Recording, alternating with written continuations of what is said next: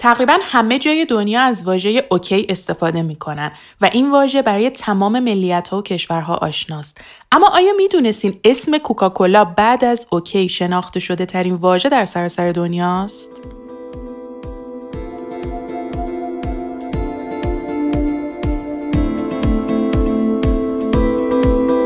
سلام به پادکست برندنامه خوش اومدین. من شبنم کوهی هستم و توی این پادکست داستان و سرگذشت برندها رو براتون تعریف می‌کنم. توی این اپیزود میریم سراغ برند کوکاکولا. از اونجایی که قدمت داستان و ماجراهای کوکاکولا از یک قرن هم بیشتر میشه یعنی اگه دقیقش رو بخوام بهتون بگم عمر این برند 134 سال میشه. بنابراین این اپیزود قسمت اول داستانهای این برند هست و در آینده حتما اپیزود یا اپیزودهای دیگری هم در تکمیل قسمت اول منتشر خواهد شد. پس این فرصت برای شما هم وجود داره که بعد از گوش دادن به این اپیزود با ما در ارتباط باشید و بگید که علاقه من به شنیدن چه اطلاعات دیگه ای از کوکاکولا هستید.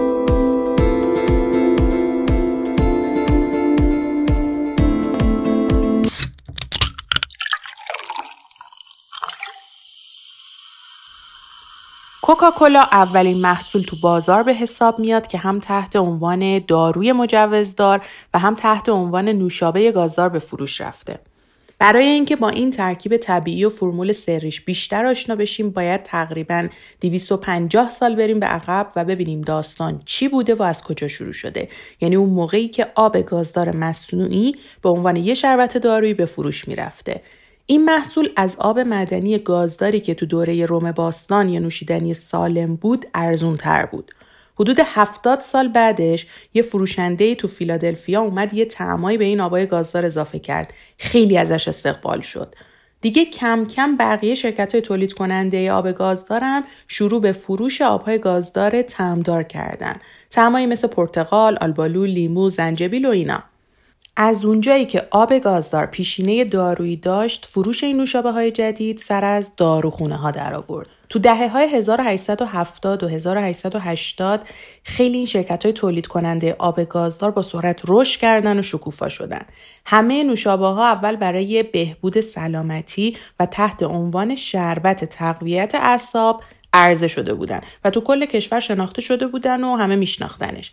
اما برخلاف نوشابه ها یا آبای گازدار رایج تو اون زمان کوکاکولا مدرن بود و اسرارآمیز. فرمول محتویات اون سری بود و یا بهتر اینجوری بگم که مردم فکر می‌کردن فرمول و متعلق به یه سرزمین ناشناخته است. تو این رقابتی که بین تولید کننده ها بود بیشترین موفقیت تو شهرهایی بود که گرم و شلوغ بودن مثل آتلانتا. سال 1886 تبلیغات زیادی اومدن تو این شهر انجام دادن که روی غیر الکلی بودن این نوشابه ها تاکید داشتن همشون. صنعت تولید نوشابه از آب گازدار کلا یه پدیده خاص و منحصر به فرد بود اون موقع.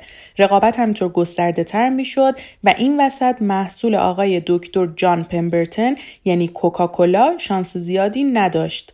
پمبرتن پول زیادی نداشت که بخواد صرف تبلیغ محصولش بکنه اما برای اثبات ارزش های منحصر به فرد محصولش خیلی تلاش کرد. پمبرتون کلا خوشبین بود و از صمیم قلب به محصول خودش و کیفیت اون محصول ایمان داشت. محصول پمبرتن یه تقلید بود، یه تقلید عالی بود از نوشابه فرانسوی به اسم ون ماریانی که این نوشابه اولین بار اومد از گیاه کوکا استفاده کرد یعنی گیاه کوکا اولین بار توی این نوشابه بود که ازش استفاده تجاری شد.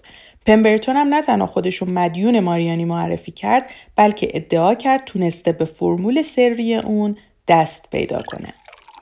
دکتر پمبرتن ادعا داشت که نوشابهش یه سری تاثیرهای خیلی شگفتانگیز رو توانایی آدما برای ادامه تحصیل و رسیدن اونا به جایگاه بالای اجتماعی داره. اسمش هم گذاشته بود نوشیدنی محبوب من. این نوشابه شامل گیاه کوکا بود که اون سالها مورد توجه پزشکا بود و داروسازا ازش استفاده می‌کردن و اصلا به عنوان یه گیاه مقدس برای یه سری جاها مثل اهالی امریکای جنوبی و کسایی که تو مناطق کوهستانی زندگی می‌کردن و با کم بوده مواد غذایی مواجه بودن به حساب میومد.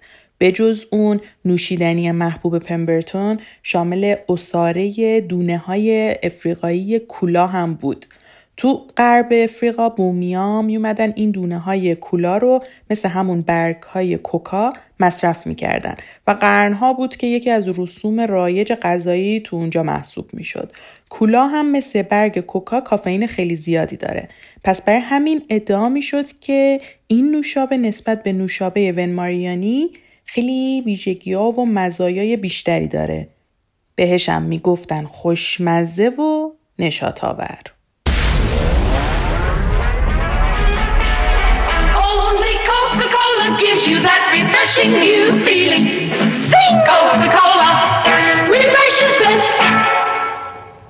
And now the Coca-Cola Company invite you to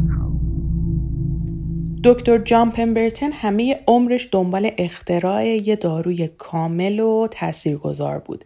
اهل جورجیا و فارغ و تحصیل از کالج پزشکی بود و بعد از اونم رشته داروسازی خونده بود و تحت عنوان داروساز سالها تو جورجیا کار می‌کرد. پمبرتن به ارتش ملحق شد و تو درگیری های جنگ داخلی در اثر اصابت گلوله به قفسه سینش به شدت زخمی شد و مدتی با مرگ دست و پنجه نرم کرد. اصلا یکی از دلایلی هم که علاقه داشتی داروی خاص بسازه همین بود که این دارو بتونه پاسخگوی دردایی باشه که این سالها کشیده بود. یه دارویی که هم مسکم باشه و هم کلی خواص دیگه در کنارش داشته باشه و همه بتونن ازش استفاده کنن. وقتی شروع به آزمایش کرد منظورم همون آزمایشیه که منجر به اختراع کوکاکولا شده بود.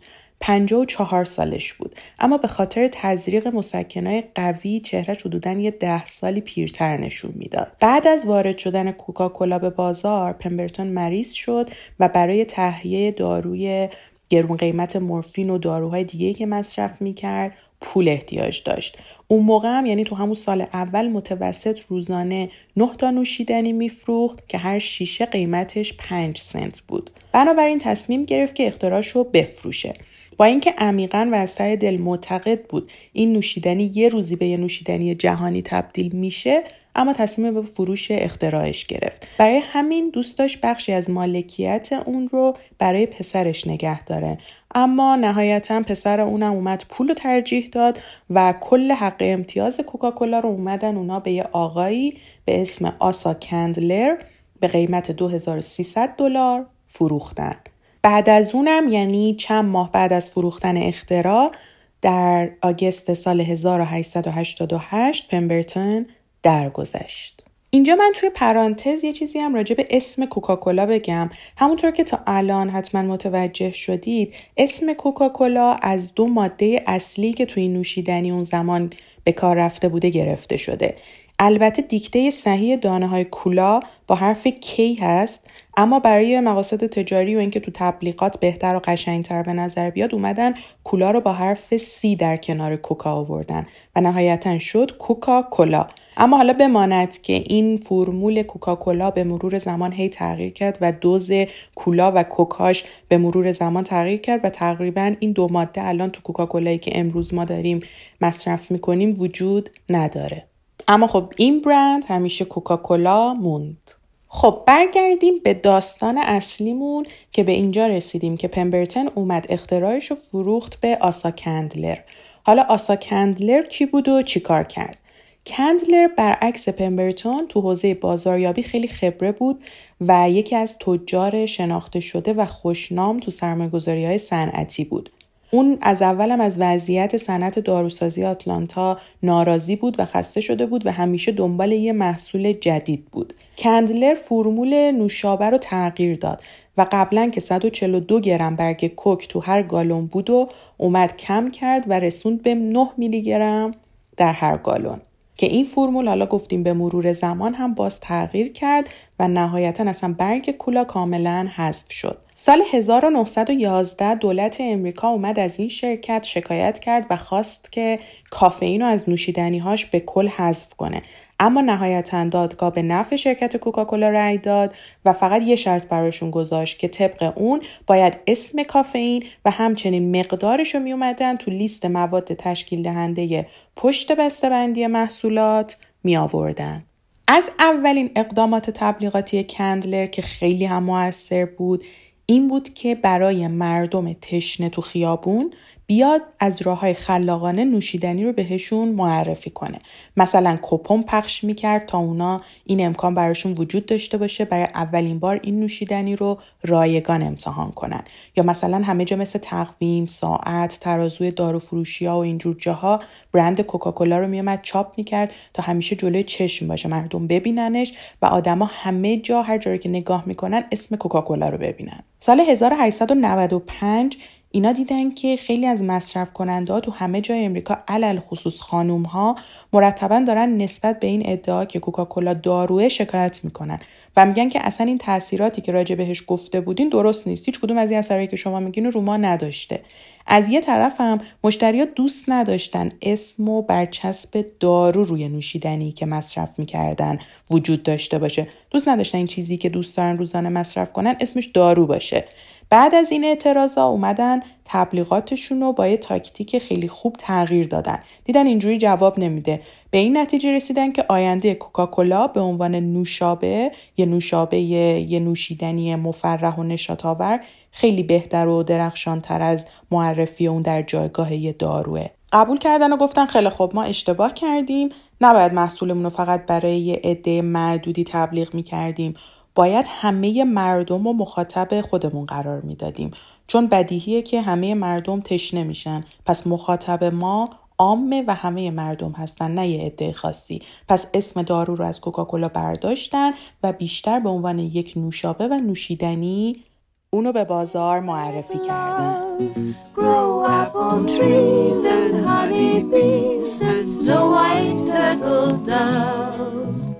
I like to teach the world to sing. Sing with me. Perfect harmony. Perfect harmony. I like to buy the world and keep it یکی از مشهورترین شکل‌های دنیا برجستگی های نمادین و عمودی بطری های کوکاکولاست. حتی کارخونه فولکس واگن هم شکل و شمایل فولکس به اصطلاح قورباغه‌ای رو اومده بود به بطری های کوکاکولا تشبیه کرده بود. حالا چی شد که این بطری انقدر نمادین و مشهور شد؟ داستان از اینجا شروع میشه که چهار سال بعد از ماجرای تبدیل کوکاکولا از دارو به نوشابه که تعریفش کردیم دو تا وکیل به اسمهای توماس و وایت هد همراه چند نمونه بطری اومدن پیش آسا کندلر. آسا کندلر هم که همیشه در حال تکاپو بود و وقتی برای صحبت با دیگران نداشت. معمولا هم از اینکه آدما وقتش رو تلف کنن عصبانی می‌شد. در کلم نظر مثبتی نسبت به تجارت پر کردن بطری های نوشابه نداشت. برای همین بهشون گفت من اصلا مایل نیستم محصولم رو داخل بطری عرضه کنم. فرصت اینجور کارا هم ندارم. پاشید جمع کنید برید. عرضه مسئول تو بطری هم تازه اگر بخوام این کار انجام بدم مستلزم یه سری نکات و جزئیاتیه که باید اونا دقیق رایت بشه که ما نه وقتشو داریم. نه پولشو داریم و نه ذهن خلاق برای این تجارت رو داریم. توماس و وایت ولی از اون فروشندهایی نبودن که راحت بیخیالشن و دست بردارن. هی رفتن اومدن رفتن اومدن و هی گفتن ما تضمین میدیم که فقط تو این همکاری بطری شیشه ای رو از کوکاکولا پر کنیم و بهتون اطمینان میدیم که این اسم این برند از گذشته هم پر افتخارتر بشه که انقدر مذاکره کردن تا آخر سر کندلر طرحشون رو تایید کرد. خلاصه هدف این بود که یه بطری خاص و نمادین بیان برای کوکاکولا طراحی و انتخاب بکنن که انقدر خاص و تک و واضح باشه که حتی تو تاریکی یا حتی وقتی افتاد زمین و شکست هم قابل تشخیص و شناسایی باشه. یه 7 تا کارخونه شیشه سازی این چالش اومدن قبول کردن و نهایتا یه شرکت با الهام گرفتن از دونه های کاکائویی که شکلی کشیده داره با تو رفتگی های واضحی که روی اون هست و اینا اومده بودن تو جریان تحقیقاتشون باش برخورد کرده بودن. با الهام گرفتن از این اومدن طراحی رو انجام دادن. بعد از اون تا امروز خیلی از نقاشا و هنرمندا از شکل بطری کوکاکولا تو آثار هنری خودشون استفاده کردن و ازش الهام گرفتن. یکی از این هنرمندا اندی وارهول بود که برای نقاشیاش از کوکاکولا الهام می‌گرفت. و حالا اینکه داستان خود این آقا و اثرات هنریش و اینکه چرا کوکاکولا چون خارج از این داستانه رو میام توی یه پست جدا تو صفحه اینستاگرام برند نامه براتون مفصل می‌ذارم. آسا کندلر کسی بود که خیلی برای کوکاکولا زحمت کشید و با اینکه این ایده از دکتر پمبرتون شروع شده بود اما تقریبا هر جا که اسم این برند و سرگذشتش میاد بیشتر کندلر رو بنیانگذار کسی که اومد کوکاکولا رو کوکاکولا کرد می‌شناسن. اما خب دیدیم که بنیانگذار اصلی پمبرتون بوده و کندلر کسی بود که از زمانی که اومد با بازاریابی و تبلیغات حرفه‌ای که روی این برند انجام داد این برند رو تونست به دنیا معرفی بکنه. سال 1916 کندلر خودش رو از شرکت بازنشست کرد تا نامزد انتخابات شهرداری آتلانتا بشه.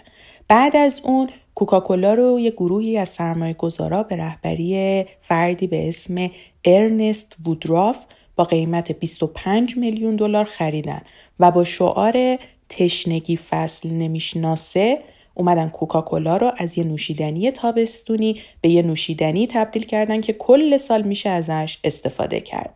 بعد از اون رابرت وودراف یعنی پسر همون آقای ارنست وودراف ریاست کوکاکولا رو به عهده گرفت که اون موقع فقط سی و چند سالش بود و لقب مرد فرصت ها رو داشت و یکی از شاگردای مدرسه آسا کندلر هم بود اگرچه اکثرا معتقدن که رابرت وودراف به اعتبار و اندوخته های شرکت کوکاکولا رونق بخشید. اما واقعیت اینه که اون زمانی که اون اومد سر کار و امور رو به دست گرفت که دیگه شرکت کوکاکولا اکثرا مشکلات تجاریشو پشت سر گذاشته بود و تو مسیر پیشرفت قرار داشت. یعنی از خیلی از جهات میشه شرکت کوکاکولا رو یه نمونه بارز از شرکت های قرن بیستم دونست. قرن بیست روزگار سلطه اولین مدیران حرفه‌ایه که همیشه بر همکاری وکیل ها، متخصص های روابط عمومی، محققین بازار، روانشناس ها و متخصصای تبلیغات متکیه. یعنی کلا شرایط اون دهه هم به نفع وودراف بود و کمکش کرد.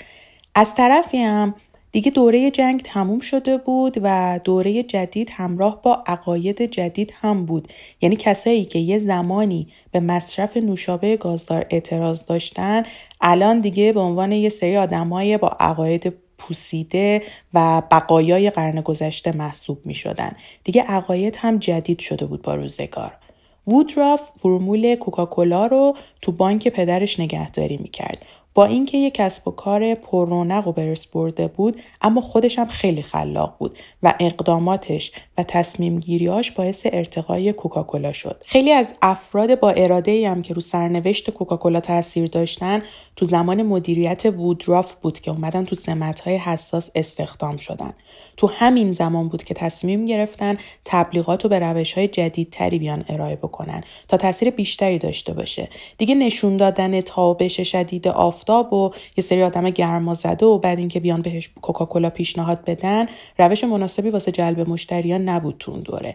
برای همین اگه شما هم برید سراغ تبلیغای کوکاکولا از سال 1920 به بعد می‌بینید که اصلا فلسفه پشت تبلیغاتش به طور محسوسی عوض شده و رفته به این سمت که کوکاکولا چیزیه که شما هر روز هر لحظه و همه جا بهش نیاز دارید و یه بخشی از زندگیه. به جز اون یکی دیگه از اقدامات مهم وودراف هم استاندارد کردن کوکاکولا تو همه جا بود. چون با اینکه کارخونه های تولید کنندشون فرمول کوکاکولا و ماده اصلی رو در اختیار داشتن. اما کیفیت نوشابه ها تو جاهای مختلف نسبت به تمیزی و سطح کیفیت کارخونه ها یکم هم فرق داشت که معمولا هم به خاطر اندازه آب و نسبت آب گازدار به شربت و اینا بود. اومد کلی پروتکل تهیه کرد و یه استاندارد سازی هم بین کل تولید کننده ها انجام داد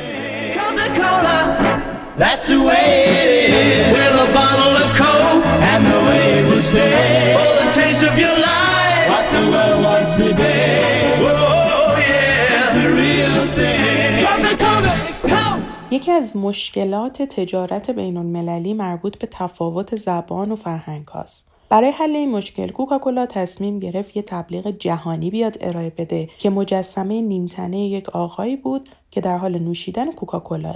زیرش هم فقط نوشته شده بود کوکاکولا. اما همین تبلیغ ساده باز با مشکلاتی روبرو شد. مثلا تو زبان چینی لغت کوکاکولا اومد به بچه قورباغه رو گاز بگیر ترجمه شد.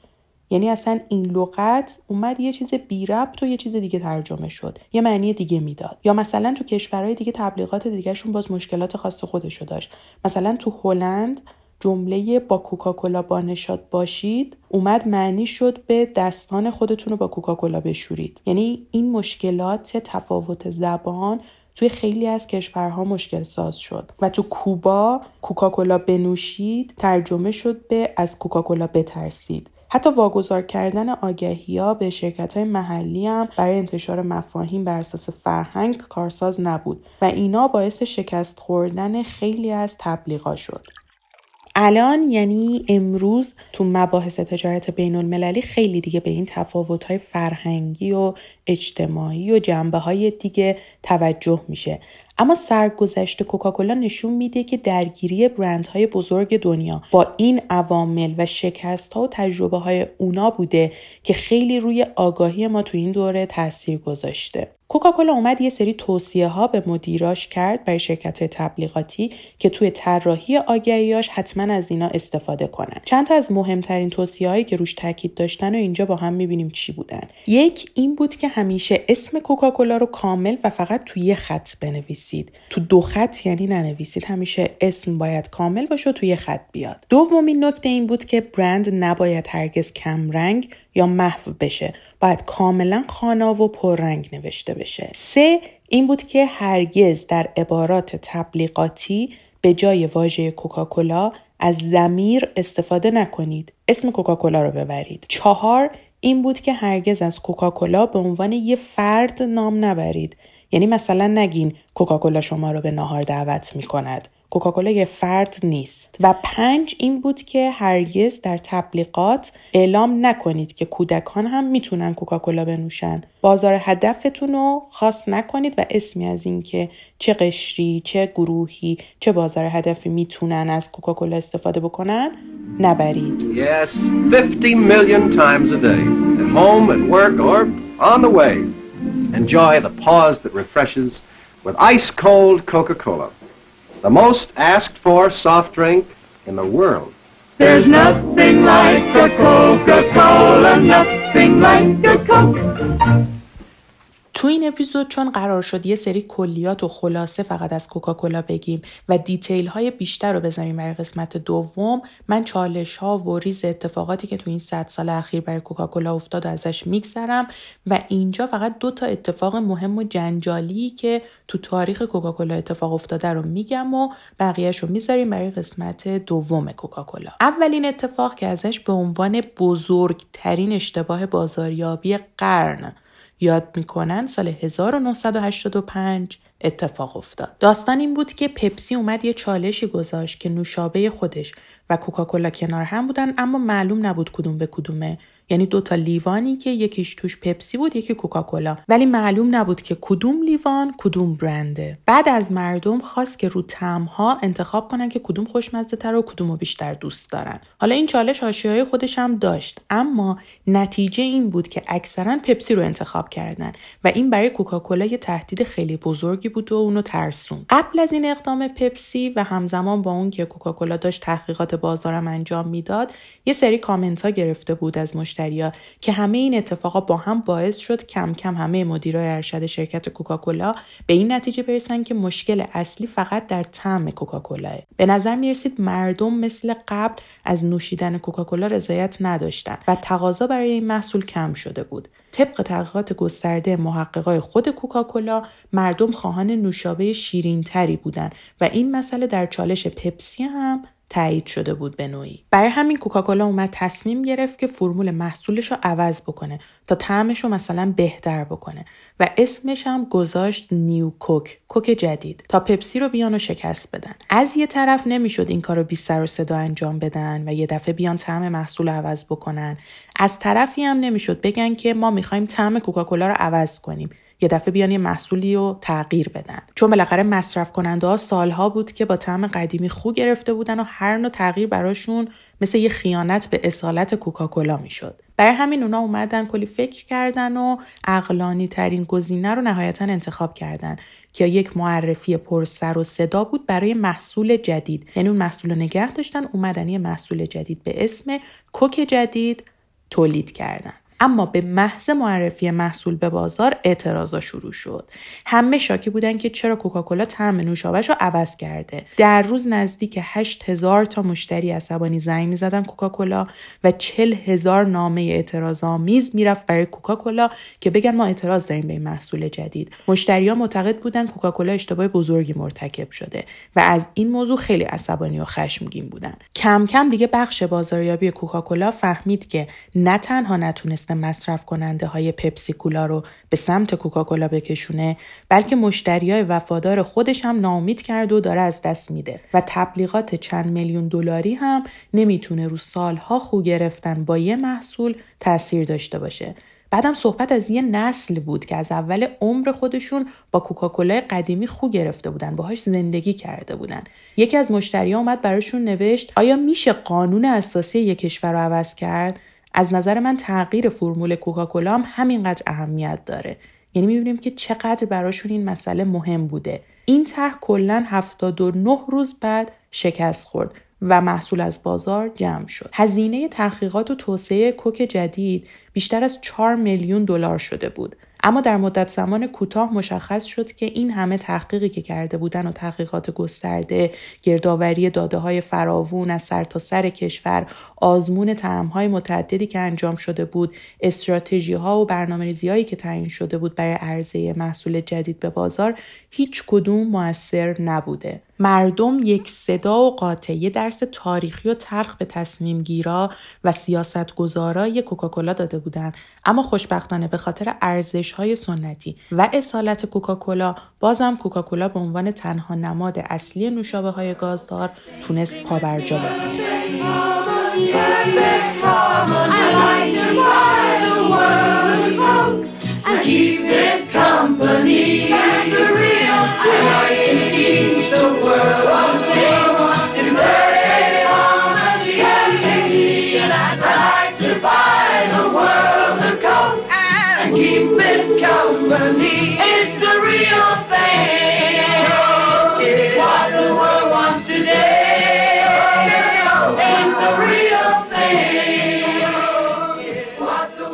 داستان دومی که می‌خوام براتون بگم و یه داستان جنجالی دیگه ای تو سرگذشت کوکاکولا هست برمیگرده به سال 1957 که کوکاکولا اومد برای اولین بار یه شیوه تبلیغاتی عجیب و جدید رو انجام داد اونم توی سینما. اومدن چیکار کردن؟ اومدن طی نمایش یه فیلم یه فریم از سی فریم و اختصاص دادن به تبلیغ کوکاکولا و پاپ کورن داستان اینه که چشم آدما تا یه تعداد محدودی فریم در ثانیه رو تشخیص میده. یعنی بقیه فریم ها توسط چشم دیده نمیشن. اما مغز اونا رو درک می‌کنه. یعنی مغز اونو برای شما ترجمه نمی‌کنه اون فریمو هر یه ثانیه از فیلمم از 29 تا فریم عکس تشکیل شده. یعنی تو هر ثانیه 29 تا عکس از جلوی چشم شما عبور می‌کنه و اینجوری میشه که شما احساس می‌کنید یه شی داره حرکت می‌کنه. تو اون فیلم اومدن سرعت نمایش رو به سی فریم در ثانیه رسوندن و یه فریم که در اصل نمی‌بینه چشم اما مغز داره اونو اسکن می‌کنه و ازش تاثیر میپذیره رو اختصاص دادن به تبلیغ کوکاکولا و پاپ کورن اون فریم هم این بود. نوشته شده بود که گرسنه این پاپ کورن بخورید و کوکاکولا بنوشید. که هر پنج ثانیه یک بار به مدت سه هزارم ثانیه این پیام ها نمایش داده می‌شد. یعنی آدما نمیفهمیدن که دارن همچین عکسی رو می‌بینن. مغز براشون ترجمه نمی‌کرد. اما تاثیرش روی مغز اونا گذاشته می‌شد. و اینجوری شد که بعد از اینکه فیلم تموم شد آمار فروش پاپ کورن نزدیک 58 درصد افزایش داشت. و کوکاکولا هم 18 درصد.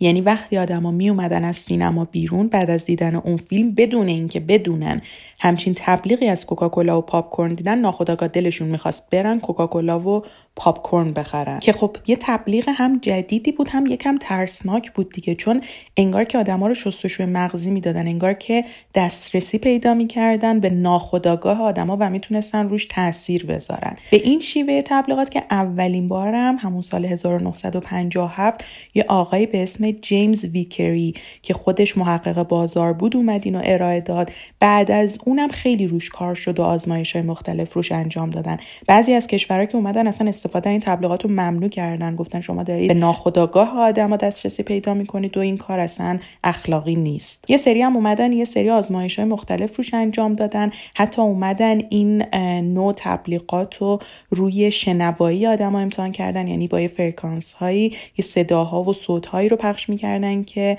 مغز اونا رو برای اون فرد ترجمه نمی‌کرد و ببینن که آیا تاثیر داره روی خریدشون یا موارد دیگه یا نه. یه سری هم به این نتیجه رسیدن که اصلا اینا تاثیرش کوتاه مدته و اونطور که باید و شاید جواب نمیده. به هر حال این هست که بهش هم میگن subliminal advertising یعنی تبلیغات پنهان تبلیغات نامرئی نامحسوس. اولین بار سال 1957 بود و با تبلیغات کوکاکولا توی سینما بود که مطرح شد و بعد از اون دیگه حالا برندهای دیگه و محققای دیگه اومدن روی این شیوه تبلیغات و بازاریابی فعالیت های خودشون رو انجام دادن. از این اولینا کوکاکولا زیاد تو دنیا داشته. حتی جالبه بدونید بابا نوئلی هم که ما الان به این شکل و شمایل می‌شناسیم تو دنیا توسط کوکاکولا و تو یکی از تبلیغات کوکاکولا به دنیا معرفی شده. یعنی بابا نوئل یه افسانه بوده که همیشه از سالها قبل قرنها قبل وجود داشته. ولی این شکلی نبوده قیافش چیزی که ما الان می‌شناسیم. حالا عکسای اون و داستانه مربوط به اینکه چی شد که بابا نوئل این بابا نوئلی شد که امروز همه دنیا می‌شناسن و کوکاکولا چه تأثیری روی معرفی بابا نوئل به دنیا داشت توی صفحه اینستاگرام برند نام اونم برایتون می‌ذارم.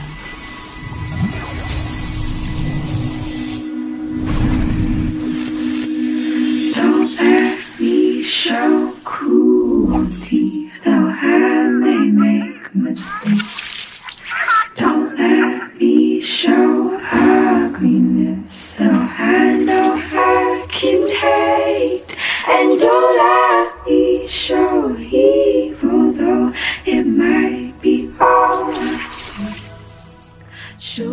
قبل از اینکه این اپیزود رو به پایان برسونیم و ادامه ماجرا رو بذاریم برای قسمت دوم یه سری آمار و خلاصه از وضعیت سالهای اخیر کوکاکولا بگم و اپیزود رو تموم کنیم. سال 2015 کوکاکولا سومین برند ارزشمند دنیا شد بعد از گوگل و اپل. سال 2019 ارزش برندش رتبه ششم بود در حالی که پپسی تو همون سال رتبه 29 داشت.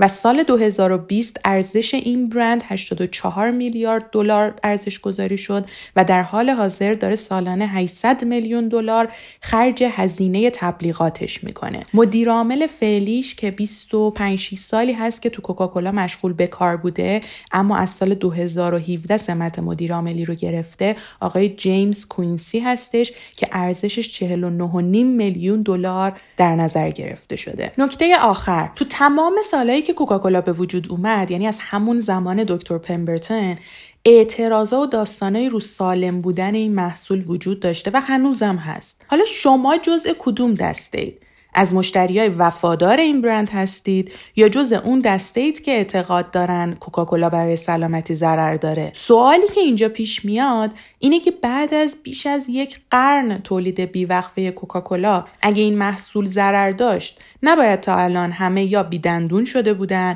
یا همه مصرف کننده های کوکاکولا از چاقی مفرد رنج می بردن یا مبتلا به دیابت و بیماری های دیگه شده بودن؟ چجوریه که رابرت وودرافی که می‌گفت هر روز به میزان بالا کوکاکولا مصرف می‌کنه تا 95 سالگی سالم زندگی کرد. اینو منم نمی‌دونم.